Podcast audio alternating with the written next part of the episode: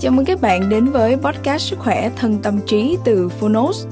Đúng như cái tên, đây là nơi chúng tôi giới thiệu phương pháp, quá trình chăm sóc sức khỏe thể chất, tinh thần từ các chuyên gia và cả những người đã thành công từ trải nghiệm thực tế.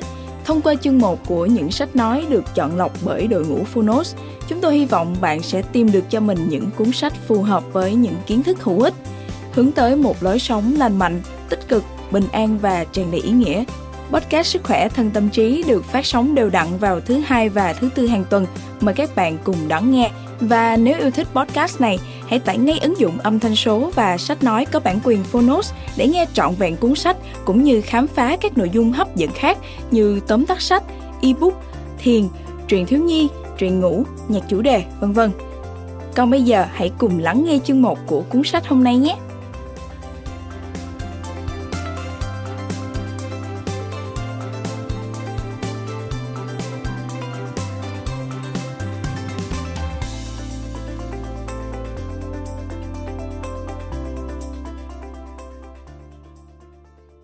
Bạn đang nghe từ Phonos.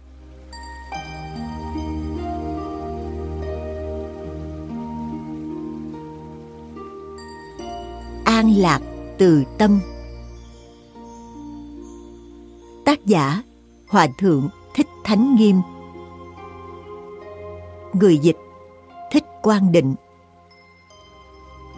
Độc quyền tại Phonos phiên bản sách nói được chuyển thể từ sách in, theo hợp tác bản quyền giữa Phonos với công ty cổ phần sách Thái Hà.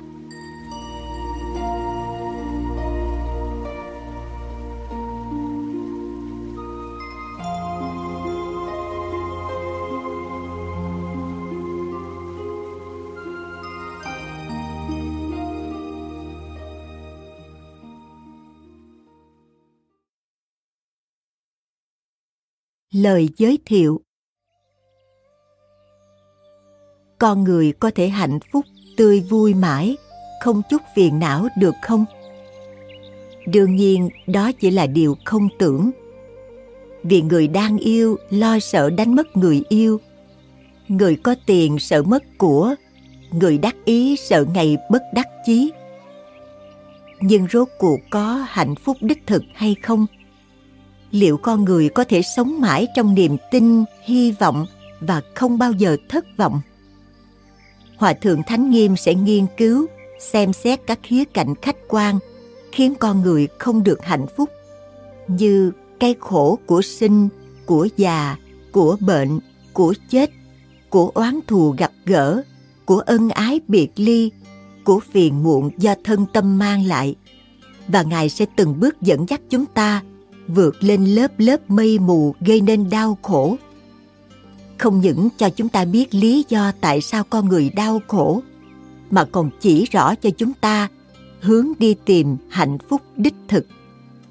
Những lời khai ngộ vàng ngập của hòa thượng thánh nghiêm sẽ cho chúng ta thấy hạnh phúc không đơn thuần chỉ là những phản ứng tâm lý đối với ngoại cảnh, mà nó có được do sức mạnh của tâm từ bi và ánh sáng trí tuệ soi đường giúp chúng ta có thái độ sống tốt đẹp.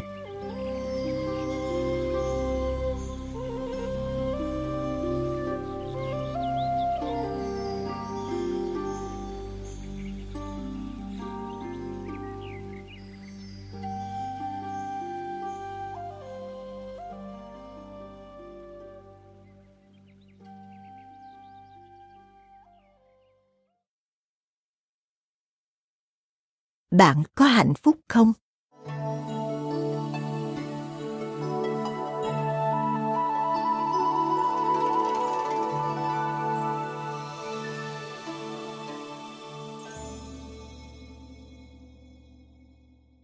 Hạnh phúc đích thực là gì?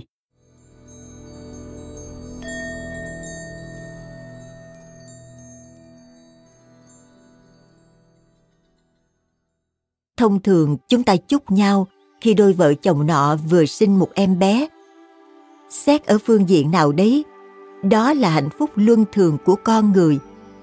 Tuy nhiên, cuộc đời vui ít khổ nhiều, bản thân của việc sinh đã là một nỗi khổ trong bốn khổ. Sinh khổ, già khổ, bệnh khổ, chết khổ. Thế nên, phật pháp khuyên chúng ta không nên lấy khổ làm vui chu kỳ hình thành của một chúng sinh gồm sinh ra, lớn lên rồi già đi, bệnh tật và chết, được phật giáo liệt vào bốn nỗi khổ. Trong đó, già, bệnh và chết là những nỗi khổ dễ dàng nhận biết và có thể hiểu được. Nhưng nếu nói sinh ra là khổ, thì phần đông không nghĩ như thế, vì điều này khá khó hiểu con người thường không nhớ rõ trạng thái của bản thân khi vừa lọt lòng mẹ. Nên khi mới sinh ra đời, khó có thể biết được trạng thái lúc đó là sướng hay khổ. Tuy nhiên, chúng ta có thể suy tưởng rằng, da của đứa bé mới sinh rất mềm mỏng, trơn bóng, tách khỏi bào thai mẹ, rồi đột ngột thay đổi môi trường sống. Từ môi trường bụng đến môi trường không khí tự nhiên thì đứa bé nhất định sẽ có cảm giác khó chịu, đau khổ. Có lẽ quá khó chịu vì bị sốc nhiệt do sự thay đổi của môi trường. Nên khi vừa sinh ra, đứa bé nào cũng chào đời bằng tiếng khóc. Thế nhưng ai cũng vui mừng vì có một sinh linh mới chào đời. Với bản thân người mẹ, việc sinh nở có lẽ cũng không phải là một trạng thái thư thái, thoải mái. Nhiều bà mẹ còn nói rằng cảm giác đau đớn khi sinh con, thật không thể nói hết. Đau đớn vạn trạng, nỗi đau xé thịt. Vì thế, người xưa gọi ngày sinh là mẫu nạn nhật, ngày mẹ gặp nạn. Sau khi sinh con, nỗi đau cũng vơi dần, vì đứa con là niềm an ủi lớn nhất của người mẹ.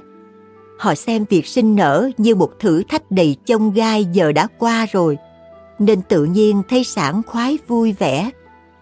Nhưng thực ra, đó chỉ là niềm vui bị cảm giác đánh lừa, vì người mẹ vừa trải qua một cơn đau khủng khiếp. Giờ đây chỉ lấy lại được cảm giác bình thường thôi, cũng thấy đó là hạnh phúc. Chứ không phải đó là cảm giác hạnh phúc đến từ một điều kiện bên ngoài nào khác.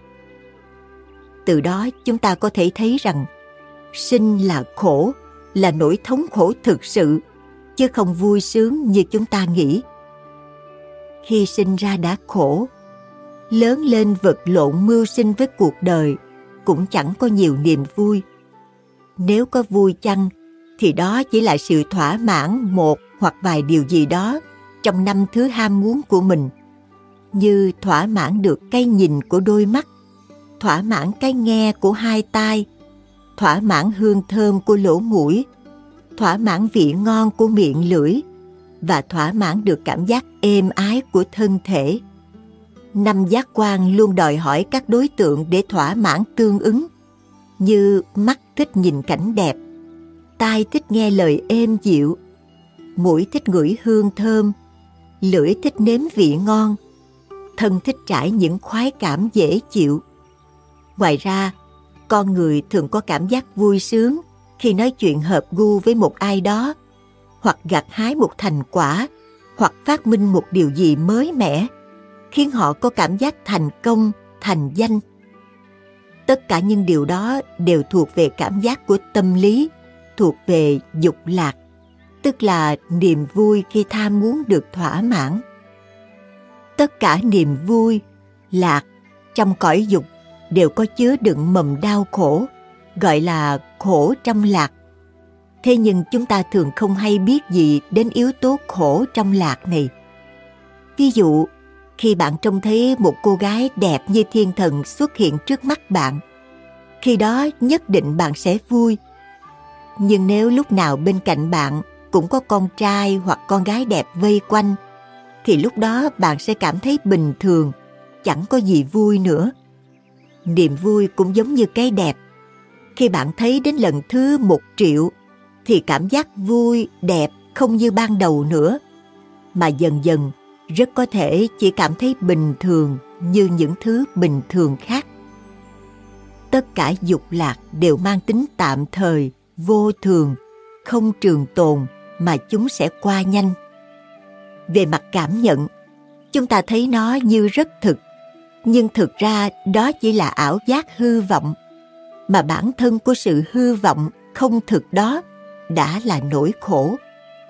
Niềm vui của ngũ dục, năm thứ tham muốn gồm tham tài, tham sắc, tham danh, tham ăn, tham ngủ, trong đời này luôn có mặt của sự đau khổ. Nói cách khác, khi một người cảm nhận được niềm vui, hạnh phúc, thì trước đó họ phải biết thế nào là khổ và ngược lại vì vui sướng, khổ đau, chỉ mang tính đối đãi tương đối. Thực ra cũng không hẳn là đời này chẳng có gì vui, vì còn có một niềm vui không mang mầm khổ của dục lạc, đó là định lạc, niềm vui trong thiền định. Định lạc là niềm vui cao hơn, mạnh hơn niềm vui dục lạc, vì niềm vui đó đã thoát khỏi sự ràng buộc của hình hài nhất là đã thoát khỏi nỗi đau của thể xác, không còn mê mờ. Khi đó, tự nhiên sẽ có cảm giác hạnh phúc trọn vẹn. Khi nào đạt đến trạng thái vô sự trong thiền định, bạn sẽ thấy rất hạnh phúc. Nhưng sau khi xuất định, do thân thể còn vướng bận các việc lăng xăng nên vẫn còn đau khổ. Vì thế, ngay cả niềm vui thiền định cũng không thể duy trì lâu dài trong đời này được. Niềm hạnh phúc đích thực nhất là niềm vui giải thoát. Sự giải thoát có được nhờ quá trình tu tập thì không còn bất kỳ sự phiền muộn, sầu não nào nữa. Trong lòng không còn bất kỳ gánh nặng nào nữa. Khi đó mới đích thực là niềm vui, niềm hạnh phúc đích thực, tuyệt đối. Đồng thời, đấy mới chính là niềm hạnh phúc mà chúng ta theo đuổi.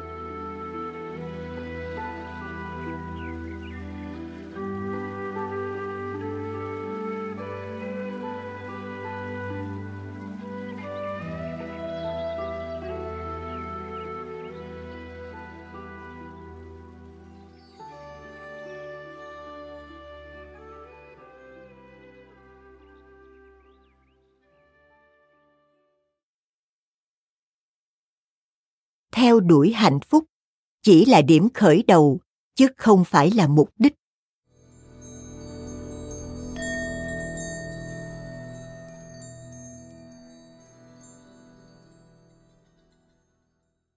Phật Thích Ca Mâu Ni dạy chúng ta rằng có sự sống là có khổ, bao gồm khổ khi sinh ra, khổ khi lớn lên rồi già đi, khổ khi tật bệnh, khổ vì chết đi. Khổ vì ân ái không được ở bên nhau. Khổ vì oán thù gặp gỡ, chung đụng. Khổ vì ước nguyện chưa toại. Khổ vì thân năm ấm nung đốt. Gọi chung là tám điều khổ. Khổ là sự thật của cuộc đời. Vì bản chất cuộc đời là khổ. Thế nên suốt đời người đều mong muốn tìm kiếm được hạnh phúc. Vì thế Đức Đạt Lai Lạt Ma từng nói, mục đích của sự sống là theo đuổi hạnh phúc. Sở dĩ Ngài nói thế, ý là muốn tiếp lời của Đức Phật Thích Ca.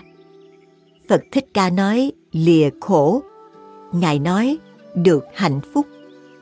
Cả hai vị thầy đó đều nói với chúng ta về thực tướng của đời người. Tuy nói mưu cầu hạnh phúc là bản năng của con người, nhưng trước hết chúng ta phải làm rõ vấn đề. Cái hạnh phúc mà chúng ta muốn mưu cầu tìm kiếm kia rốt cuộc như thế nào? Thực ra, con người từ khi mới chào đời cho đến khi trút hơi thở cuối cùng, không hẳn đều mưu cầu hạnh phúc. Cái hạnh phúc thông thường kia bất quá chỉ là những biện pháp, những việc làm nhằm thỏa mãn dục vọng, thỏa mãn tham muốn bản năng như sự thỏa mãn về ăn, uống, ngủ, nghỉ. Một khi những tham muốn kia được thỏa mãn thì họ cảm thấy hạnh phúc. Nhưng vấn đề là hạnh phúc đích thực khác hẳn so với sự thỏa mãn dục vọng. Theo đuổi sự thỏa mãn vật chất, đáp ứng dục vọng cá nhân là xu hướng chung của con người hiện đại. Có lẽ vì thế nền văn minh vật chất hiện nay phát triển như vũ bão – Tuy nhiên, song song với việc theo đuổi sự thỏa mãn về vật chất, bất chợt con người nghi ngờ rằng cái hạnh phúc mà từ trước tới giờ họ theo đuổi phải chăng là niềm hạnh phúc đáng tin cậy trường tồn. Mưu cầu hạnh phúc vật chất thỏa mãn dục vọng trong tương đối và biết điểm dừng là điều tất nhiên và cũng không nên trách cứ nhiều. Nhưng nếu theo đuổi chúng với lòng tham vô độ không hợp lý, không biết dừng, không biết đủ. Thì ngay phút sau của những thỏa mãn đó, chỉ là đau khổ vô bờ. Từ điểm này cho chúng ta thấy, nếu không có quan niệm đúng đắn về hạnh phúc, thì dù tìm kiếm chúng cả đời, bất quá cũng chỉ là bạn đang tìm đau khổ. Vì tất cả hạnh phúc mà bạn tìm đều phải trả giá là sự đau khổ. Hơn nữa hạnh phúc kia không phải hạnh phúc lâu dài thực sự. Nó chỉ là biểu hiện tạm thời. Nói thẳng ra, đó chỉ là ảo giác. Hơn nữa, khi người ta tìm được cái mà người ta cho là hạnh phúc, họ lại không tận hưởng chúng, mà lại hồi tưởng về quá khứ, về chặng đường gian nan vất vả tìm hạnh phúc. Con người như khúc gỗ trên dòng sông lượn vòng, quanh co khúc khuỷu hết ghé bờ hạnh phúc, lại đâm vào bờ khổ đau và ngược lại, và cứ kéo dài mãi như thế. Hết khổ lại vui, hết vui lại khổ, như vòng tuần hoàn bất tận. Chẳng qua con người muốn tự an ủi, tự huyễn hoặc mình rằng, những gì mình theo đuổi kia là hạnh phúc. Kết quả là mãi mãi chìm đắm trong biển khổ mật tông trong phật giáo đặc biệt chú trọng đến tư tưởng đại lạc. Nhưng đó là đại lạc trong quá trình tu tập, là niềm hỷ lạc về phương diện tinh thần. Ví như khi tu tập thiền định, có niềm vui gọi là định duyệt, niềm vui thiền định. Chỉ cần tu tập đến mức độ thân tâm là một, thì sẽ có cảm giác thoải mái, sung sướng, vì không còn bị ràng buộc nào nữa về thân và tâm cảm giác đấy được gọi là khinh an, nhẹ nhàng, yên ổn. Những người tu tập theo tịnh độ tông, lấy việc được vãng sinh về nước cực lạc ở tây phương là mục tiêu cuối cùng, cũng là lấy cực lạc để hình dung về trạng thái cuối cùng của việc tu tập. Từ những ví dụ này cho thấy, tu hành quả thực có được kết quả hạnh phúc đích thực. Tuy vậy, theo phật giáo mục đích của việc tu hành không đơn giản chỉ mưu cầu cho hạnh phúc cá nhân, mà còn phải giúp người khác lìa khổ được vui, được hạnh phúc như chính mình nữa. Nếu chúng ta chỉ lấy việc mưu cầu hạnh phúc cá nhân làm cứu cánh cho mình e rằng chúng ta sẽ rơi vào cực đoan, lạc vào đường hướng của những người theo chủ nghĩa hưởng thụ. Cũng rất có thể bạn sẽ lạc vào đường sai lệch và càng làm mình thêm đau khổ. Sở dĩ đức đạt lai lạt ma nói, mục đích của con người là mưu cầu hạnh phúc, là ngài đứng ở lập trường của chúng sinh, nhằm đánh vào tâm lý cầu vui tránh khổ của con người hiện đại. Chúng ta tuyệt đối không được hiểu lầm ý nghĩa của câu nói đó.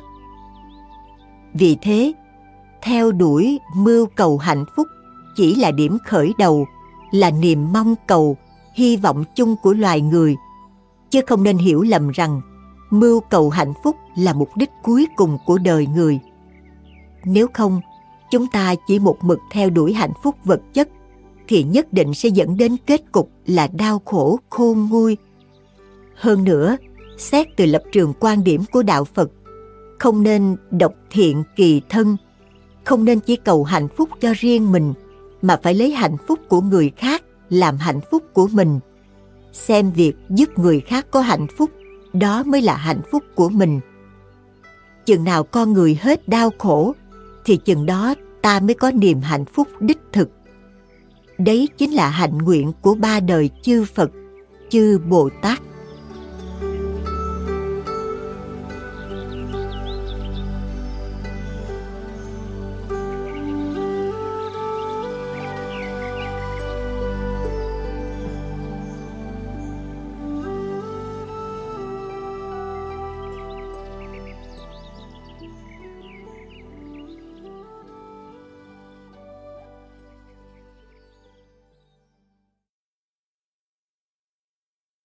Đời người tự tìm trái đắng.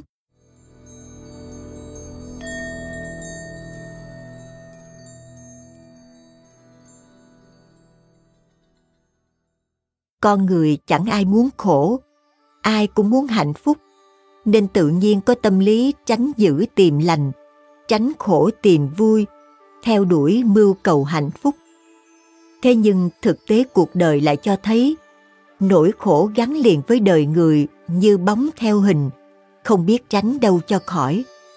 Dù có cố gắng theo đuổi, tìm cầu hạnh phúc đến mấy, kết cục cũng chỉ là đau khổ. Vậy đâu là nguyên nhân?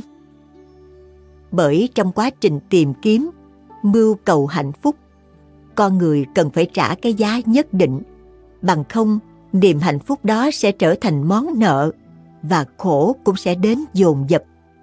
Điều đó cũng giống như một người nghiện phim nhưng không có tiền mua vé, đành nghĩ cách xem chui. Nếu may mắn trót lọt một đôi lần thì không sao. Nhưng người ta thường nói, đi đêm lâu ngày gặp ma, nên nhất định sẽ có ngày bị bắt.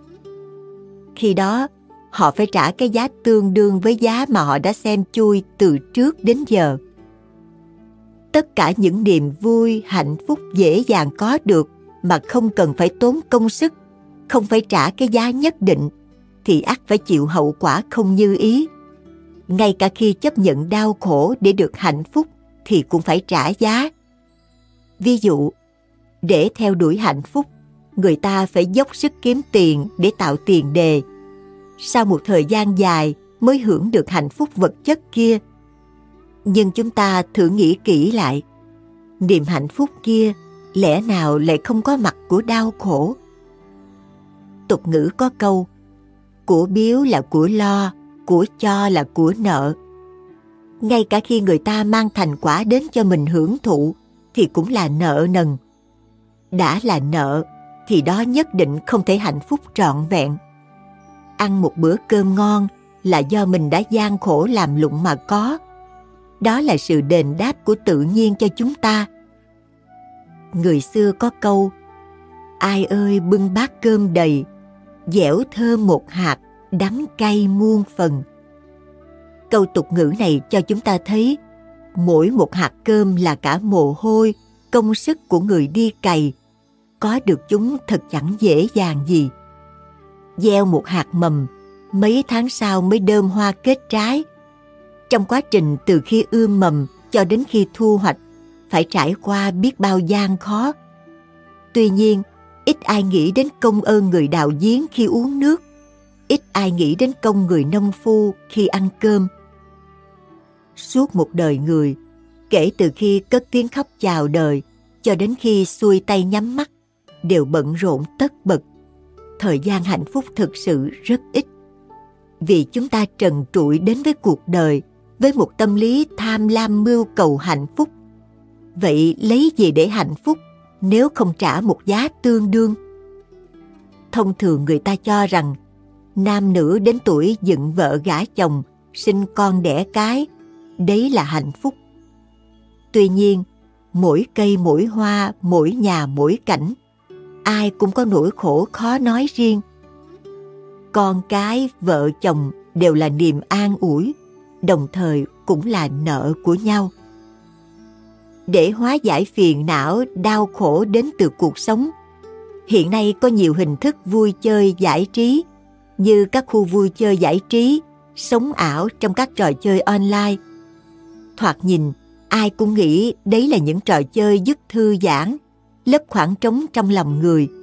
Nhưng nghĩ kỹ lại, đấy chỉ là thuốc làm tê liệt thần kinh tạm thời trong thời gian ngắn ngủi. Nó có thể làm thư giãn đầu óc, kích thích cảm giác qua các giác quan như mắt, tai. Nhưng rốt cuộc càng đau khổ hơn, vì không thể sống mãi trong thế giới ảo mà phải trở về thực tế. Giấc mộng càng đẹp thì tỉnh giấc càng phủ phàng. Cho nên, đấy không phải là hạnh phúc thực sự. Thỏa mãn nhu cầu hạnh phúc như thế khác nào lấy nước mặn làm nước giải khát càng uống càng khát giống như việc trẻ con đau mắt lấy tay dụi mắt đỡ ngứa nhất thời nhưng càng dụi càng hỏng mắt. Từ đó chúng ta thấy rằng những niềm hạnh phúc tạm bợ không chỉ là kết quả của đau khổ mà còn là nguyên nhân mới cho những khổ đau khác phát sinh. Từ những ví dụ trên, chúng ta thấy đời người vui ít khổ nhiều. Con người tất bật một đời mưu cầu hạnh phúc bằng trăm phương nghìn kế. Tuy nhiên, họ chỉ có được cái bóng hạnh phúc, chứ chưa từng hưởng thụ hạnh phúc đích thực. Có khi càng tìm hạnh phúc, càng lún vào vũng lầy khổ đau. Nguyên nhân chính của việc này là do họ không biết căn nguyên đau khổ đều do chính bản thân mình gây nên. Cảm ơn bạn đã lắng nghe podcast Sức khỏe thân tâm trí. Podcast này được sản xuất bởi Phonos, ứng dụng âm thanh số và sách nói có bản quyền dành cho người Việt. Hẹn gặp lại ở những tập tiếp theo.